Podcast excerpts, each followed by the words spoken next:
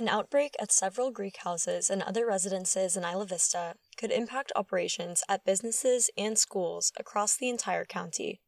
Gregg Hart, chairman of the County Board of Supervisors, explained the situation at Friday's news conference. The recent COVID 19 outbreak in the sorority and fraternity houses in Isla Vista, along with the cases that continue to occur in all parts of the county, will likely prevent us from meeting the less restrictive orange tier criteria on the state's report card next Tuesday. Under the governor's color coded system, the county must meet the orange tier criteria for two consecutive weeks before moving from the red to the orange tier. The COVID 19 outbreak in Isla Vista appeared to be initially contained, and the residents have all been quarantined.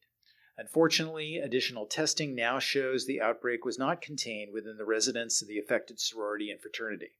Several dozen additional cases have now been identified through testing and contact tracing. Isolation and quarantine efforts are underway in cooperation with UCSB officials. Public Health is working now to confirm the number of new cases.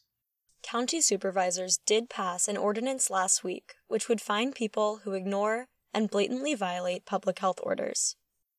This past Tuesday, the Board of Supervisors approved an administrative ordinance to provide additional enforcement tools to assist in managing the COVID 19 pandemic.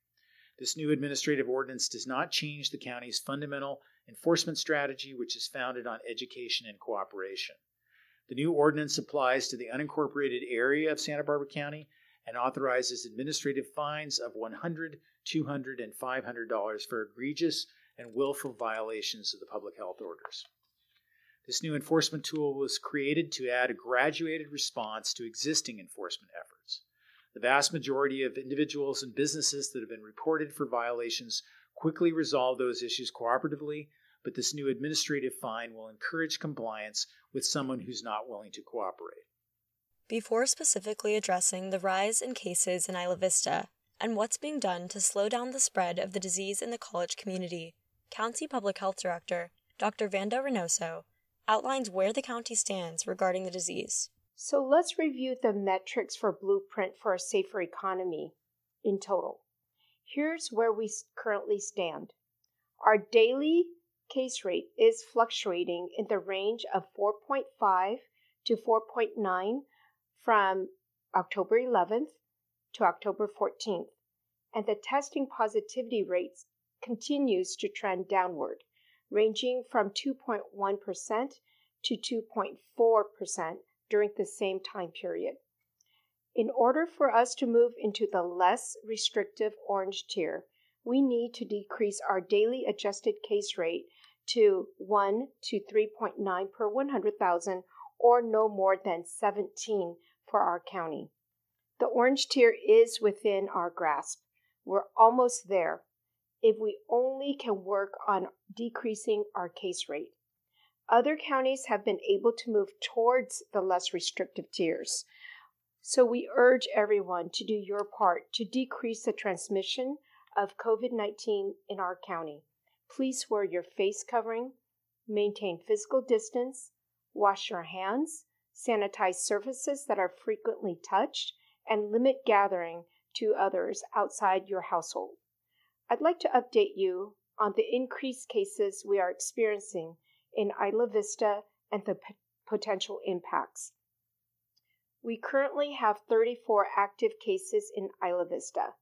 We have expanded our testing capacity in IV We've been offering testing since 10 a.m. this morning and will continue to test tomorrow.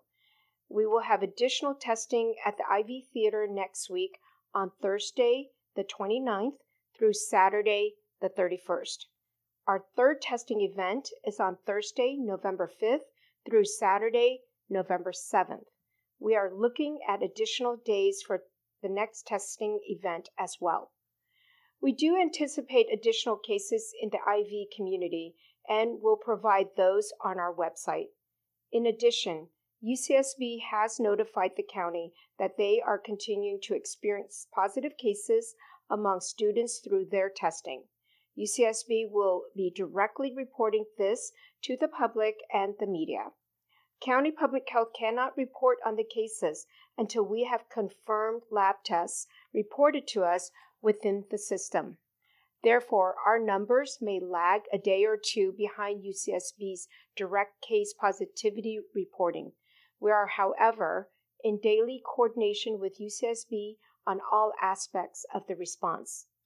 For reference, cases reported during the week of October 18th through the 24th will be considered as part of our state metrics during the reporting period on November 3rd. I've been asked if I, the IV increases, will it have an impact on our tier status?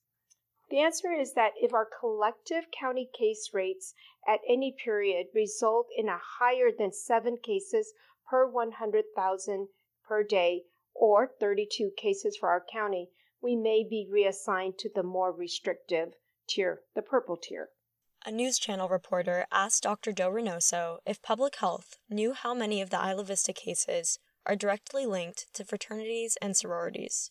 Um, it's hard to say, um, but we can tell you that we are investigating and monitoring outbreaks at five fraternity and sorority homes, as well as um, investigating the new batch of cases that we just rec- recently received. Um, the increase in cases will definitely have an effect because it's collectively adding to the daily number of cases allowed um, in the orange tier, as well as maintaining the orange, the red tier, as well as moving us backwards to the purple tier. And what would be your message to those young students that are living in Isla Vista with just the effect that they can have on businesses and other things reopening?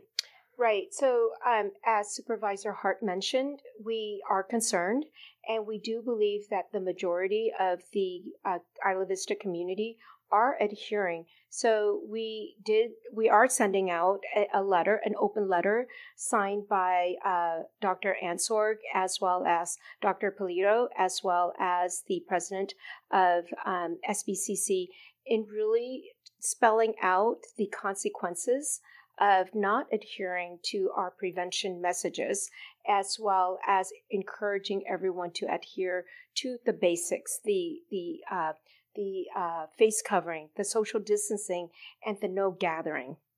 And when will this letter be sent out? I believe it's in the process of being sent. Okay. And you said suspensions could happen or expulsions as well? Is yes. That... So UCSB has been discussing those uh, those consequences with the uh, student population. Okay, and then uh, prior to this outbreak, were we set to have numbers putting us potentially in the orange tier this Tuesday? Uh, you know, I think that uh, we were very, very close. We were on the edge. But now we don't really know what could happen. We're now we're solidly in the red still. Okay. Dr. Do Reynoso said, under no circumstances should anyone be holding any kind of traditional Halloween parties or gatherings. The state will release the county's latest report card on COVID 19 cases tomorrow. With KCSB News, I'm Ashley Rush.